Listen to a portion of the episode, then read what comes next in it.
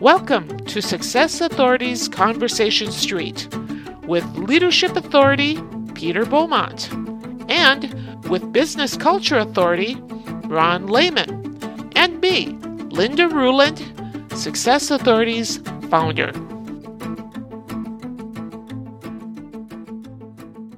HM Cragg is a critical power, backup power, keep the heat, light, and power on in your building or your company.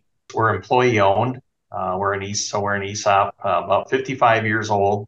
I, am the president CEO. I've been I've been at the company about 11 years. I've been in this role for five.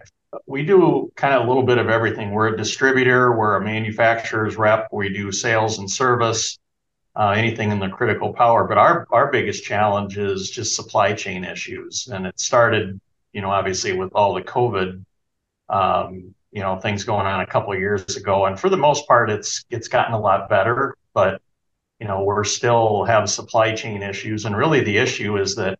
Um, it may not be the product itself that we can't get, but there'll be components that we can't get to build that product. And so you know, kind of everybody's in the same boat that's in our in our industry, you know, so our competition isn't necessarily any better or worse, but you know, there might be things that used to be lead times of, you know, six to 18 weeks, and now it's 50 to 80 weeks, you know, and just because there's a small component that is not available that you can't get anywhere else, that, that's our biggest challenge. And, you know, we have labor challenges. You know, we, we do a lot of uh, technician work out in the field, and the, the labor pool and the trades is just not like it used to be.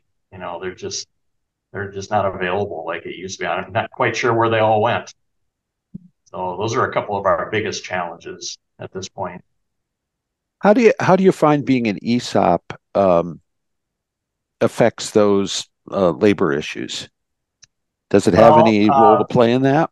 Right. It, it's a good question. Um, I, I, would answer it this way. It's it could be kind of defined by the the, the age or the where a person is in, at in their career because you know it's just when you hire a lot of you know field labor they're generally you know could be anywhere from 20 years old to you know 60 years old but the 20 30 year olds don't necessarily think about retirement you know and and wealth management like the us, us more in our golden years. So so it, it kind of depends for recruiting purposes. Um, it helps a lot, but it really helps for retention. You know, people that have been here five, ten years are starting to look at their their portfolio of uh, ESOP shares, and it's starting to to be very meaningful. You know, whereas somebody that's starting out maybe 25 years old, they don't necessarily think about what they're going to be when they're 65 and 70. Uh, but but it's a big recruiting tool because we you know we feel like we just think a little bit differently. There's only six thousand or so ESOPs in the whole country, so you know there's there's not a lot of them, but there's a lot of advantages to be an employee owner because you know they get to share in all the upside you know of the company, and we've we've been very successful over the over the the course of our existence. And, you know, in the 25 years we've been in ESOP, it's grown significantly. You know, it seems like years ago, I'm not sure when, but um, years ago, ESOPs were all the rage. Mm-hmm. And they seem to be popping up all over the place. And mm-hmm. what happened? Um, they seem, as you said, there's there's many less than there seemed to be before. Right. Yeah, I, I think it, it it's a combination of a couple things likely. Um, one is there's just different tax advantages for an ESOP. You know, ESOPs are taxed like a 401k is, so the company itself doesn't pay corporate taxes. The the taxes come when a when an employee cashes out. You know, they retire, leave the company or whatever, and if they keep that cash, just like a 401k cash out, it gets taxed there. So the so the company's able to kind of reinvest a lot of those those corporate tax savings that you don't have. Um, you know, and you know, I think there's probably been some different. I've I've been in, in, in an ESOP for 11 years now, and I imagine there's probably been some some tax changes and different ways that ESOPs are, um, you know, some of the legislation and stuff. But you know that statistically, you know, I've seen a lot of statistics and research and stuff that our our advisors give us that you know, ESOPs, all things being equal, a lot of times perform a little bit better just because everybody is an employee owner, and all things being equal, you'd like to think that you know if people put a little more TLC in or think mm-hmm. differently as an owner because you know whether they spend this money or save this money or whatever it really is as if they're it's their own business. And I think that you know people that have been here a while when they start to think that way it changes behavior and usually for the better. So there could be a lot of reasons. I mean it's one of those too when you know you talk to people or you know the more success you see or more victories you see the more people are interested in um, becoming an esop um, you know it's it's a when a company is selling to to become an esop um, it's it's a lot different sale process typically than whether it's private equity or a strategic buyer or whatever it, it might be a different price point you know because they're selling it you know, back to the employees and they just, that's important to the owner, former owner is, you know, keeping it, all the employees going and keep it in the same direction that they've always gone. So that, that's a big consideration too, as more people see these victories happen with ESOPs. Yeah. Does it does it change the way uh, does an ESOP require different kinds of leadership from you and someone in your position? Um, you know, I, I I'd like to think that any company you would act the same way, but you know, when you're talking to another employee owner, the dynamics and the culture changes. You know, it's it's much easier to uh, you know talk to uh, you know somebody that's out in the field or you know uh, the staff and things like that when you can talk to them as an as a fellow employee owner, and I'm in the same boat as as anybody else in the company. Um, so that dynamic has to change, and you know, and it's easier to uh, really, you know, sell the concept of an ESOP when you can show the success. I mean, literally, we show the, you know, with our onboarding, with our new hires, and even during the recruiting, we show the trajectory of our stock price and kind of do the math for them and say, if you're here for 10, 15, 20, 30 years, you're going to have a lot of digits in your, your stock portfolio for the company. And, you know, so that, that makes those conversations a lot more fun and it helps with uh, retention, you know, of, uh, you know, how, um, you know, what if you stick around for the long haul and if we're all successful, you know you can have a really nice retirement. And it's free money. It's not like a payroll deduction like a 401k mm-hmm. it's literally free money. You just mm-hmm. get shares of stock every year. You know some years are more than others depending on repurchase but it's free money. It's like the closest thing to a pension without being one. Yeah. So it makes those conversations fun and a lot easier I, I work with a company that is it's privately held, but they have profit sharing, mm-hmm. which I guess is the privately held version of ESOP, sort right. of. Um, and one of the things that they've noticed is that they they feel like it it um, their levels of employee engagement in the overall business increases, as you said, because people you know have a have a share in the ownership mm-hmm. and want to make sure the whole organization is doing well, not just their part. And it seems to have reduced to a little bit anyway um, sort of the interdepartmental rivalries of well you know sales is doing their job. It's it's the engineering that's not or it, it it's kind of like as you said we're all in this together. And mm-hmm. um, and they don't have um, a lot of you know hard statistics about that but that's their sense that people mm-hmm. speak up more they offer suggestions and solutions um, and try and solve problems based on the whole organization, not just what would make their life easier. Right. Yeah. Exactly. That's you're spot on. And you know, we're we're uh, we've been doing traction or EOS for about 10 11 years now. And so we have all these different traction meetings for the different departments. And we actually have people that occasionally will attend another department's traction meeting because they have some topic or issue that they want to cover with them. Not to say that any non-ESOP can't do that, but you know, we've you know, we use that as an opportunity to to break down those silos. And you know, like you know, like our generator division, for example, we have product sales and then we have service after the product is sold. So they have to work together. And same thing with our DC power. You know, they we you know we'll sell a UPS and somebody's got to maintain it, change the batteries, do the install, whatever it might be. So they have to work together, even though it's a different leadership team. Um, we actually had a topic the other day come up where somebody asked the question about you know whether uh, people in the field can get commissions or incentives if they refer work that we end up getting.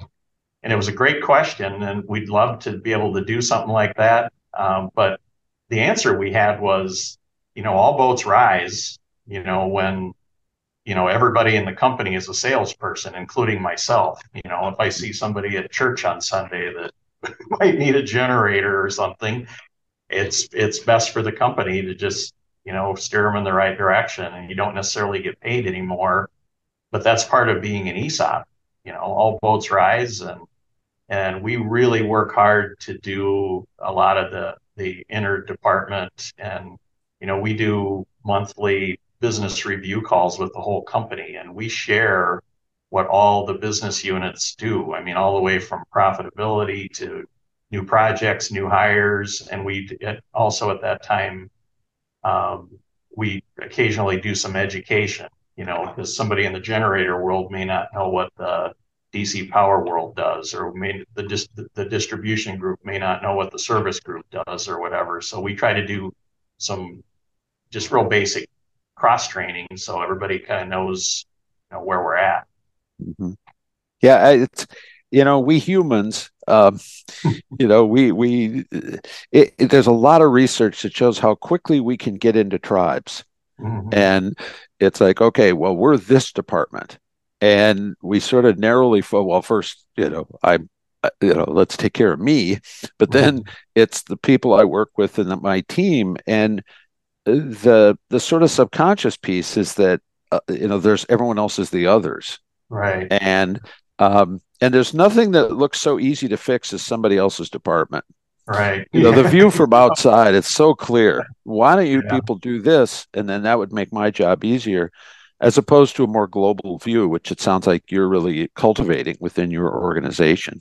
Yeah, we do. And another thing kind of related to that is we take a lot of pride in being able to um, offer internal career opportunities for people. And usually it's not within the same division. It can be, but it doesn't have to be. We might have a field te- technician over here that becomes a project manager in, in another department. And we've, especially in the last one to two, three, four years, we've got a lot of people, you know, we're 150 people. I'd say there's probably been 10 to 12 people that have moved into another role you know, maybe coming out of the field or going into the field.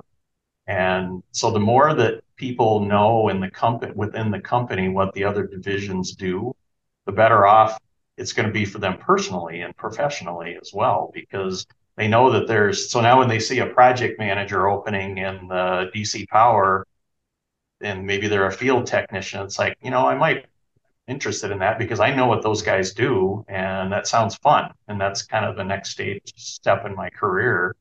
So that's been really helpful and that helps with retention because you can kind of tell people you're not going to be, you know, throwing batteries, you know, 200 pound batteries around all day. You know, you can move on to different things in project management or sales, you know, or, you know, warehouse, whatever it might be. Yeah. It's, it's a one of the i think a lot of organizations would be afraid of that mm-hmm. in that especially given the labor shortages it's like well if i get rid of my battery guy and, and let him move over then i got to find somebody to replace him so mm-hmm. maybe i'll just keep him where he is yeah no that's a good point and and it's it's hard not to think that way uh, but a couple things happen is one is when when we have somebody that that applies or has interest internally, we make it very clear that one of the things that we can't do is just take you out of your spot and leave that spot vacant. So, I mean, we flat out have uh, tell people, depending on the role, that you know it's hard for you to move until you train your replacement. So, in other words, we have field technicians that are level one, two, three, four, and level four or level three might want to go into project management. Um, but we just tell them you need to make sure that you know these two guys over here get trained up so they can lead battery jobs. So when you move on to greener pastures, then they can just step right in. And until that happens, it's going to be hard to do. And so it it not only they think about themselves, but now they have to think about their successor. You know, because we mm-hmm. we tell people, you know, it's a lot easier to move up when you got a strong bench behind you. You know, they can step in for you. And and you know, the, and the leaders in the different divisions, I think we I I would like to say that we've gone gotten past you know kind of the I want to keep all the best talent in my group, but you know we've our leadership team in particular has all been here five to 30 years each. And you know they get it you know all boats rise. And mm-hmm. so you know they they're okay with moving people on. I mean it's and then they get some new talent to come in behind them you know? Yeah. so you know it not to say that you don't think about that. I don't i don't want to lose this guy because he's been good to me for 10 years. Yeah. Yeah. But it, it sounds too like tony your part of your culture is the expectation that um, you you share knowledge and wisdom with each other. You don't much like hoarding the good people there you know you can also hoard the good knowledge. Like i'm really good at my job. If i teach somebody else then maybe i'm replaceable as opposed to what it sounds like you've got an organization where no that's part of your job is to yeah. help others get better and sort of improvement for everybody. And again uh, all boats rise. Right, exactly, and and we we are very purposeful about that. In fact, we're uh, um, core ta- Mary Nutting and their core talent team do we they do all of our recruiting, and they have a an HR uh, leader, um, kind of a talent leader that is taking us through a bunch of different leadership and succession uh, exercises, initiatives, and stuff. And we're doing that right now, and we've identified you know some of our top and our growth talent within the company and we're holding each other accountable for okay what's this person's career development plan. And so every quarter we get together and we talk about you know the people in that group and you know and say ron what's you know what's you know these three people that you've identified what's your formal plan for them and where are they in the succession plan? So we hold each other accountable for that. Um, and like I say, the, the Rick from Core Talent does a really nice job of leading us through that. That's his expertise, and we kind of follow his lead. But it's a it's a formalized process, and it also includes succession planning. So, you know, it's it's easy to say, okay, who's going to be the successor for Tony when he leaves or Tim when he leaves, but it's all through the organization, and mm-hmm. you know, we have we have field technicians that we have told that when we find somebody to backfill you as a lead technician, we got a project management spot for you. You know, mm-hmm. so um, it it seems to work well, and we we're becoming very purposeful and formal about that exercise and those initiatives. Yeah, I think that's um, it, it. kind of reminds me of something. A couple of clients that I have that sort of really, uh, especially in the area of sort of developing people to be leaders in the organization and move up through supervisory ranks or whatever and they they uh, established a, a, leadership profile that says this is the expectations for any leader at any level in this organization and they kind of start there and then they look for people who can fit that and then talk to them about you know there's the job but then there's what you're going to do but there's also how you're going to go about doing it Mm-hmm. And that's kind of what they look for. But one of the things they find is that, uh, especially in the sort of an employee might look at the supervisor or the foreman's job and say, well, that looks great. I want to do that. Maybe you get a pickup truck or you, you, you know, you stay pretty clean. Um, that looks great. Um, and some people get into that and they go, you know what? Mm-hmm. Nah, I didn't know how much people stuff there would be in this yeah. job. So yeah. I'd like to go back to doing what I was doing. And yeah. but they give them the opportunity to try it out. And mm-hmm. um, some people lean into it and others challenge. You have have you had experiences with that?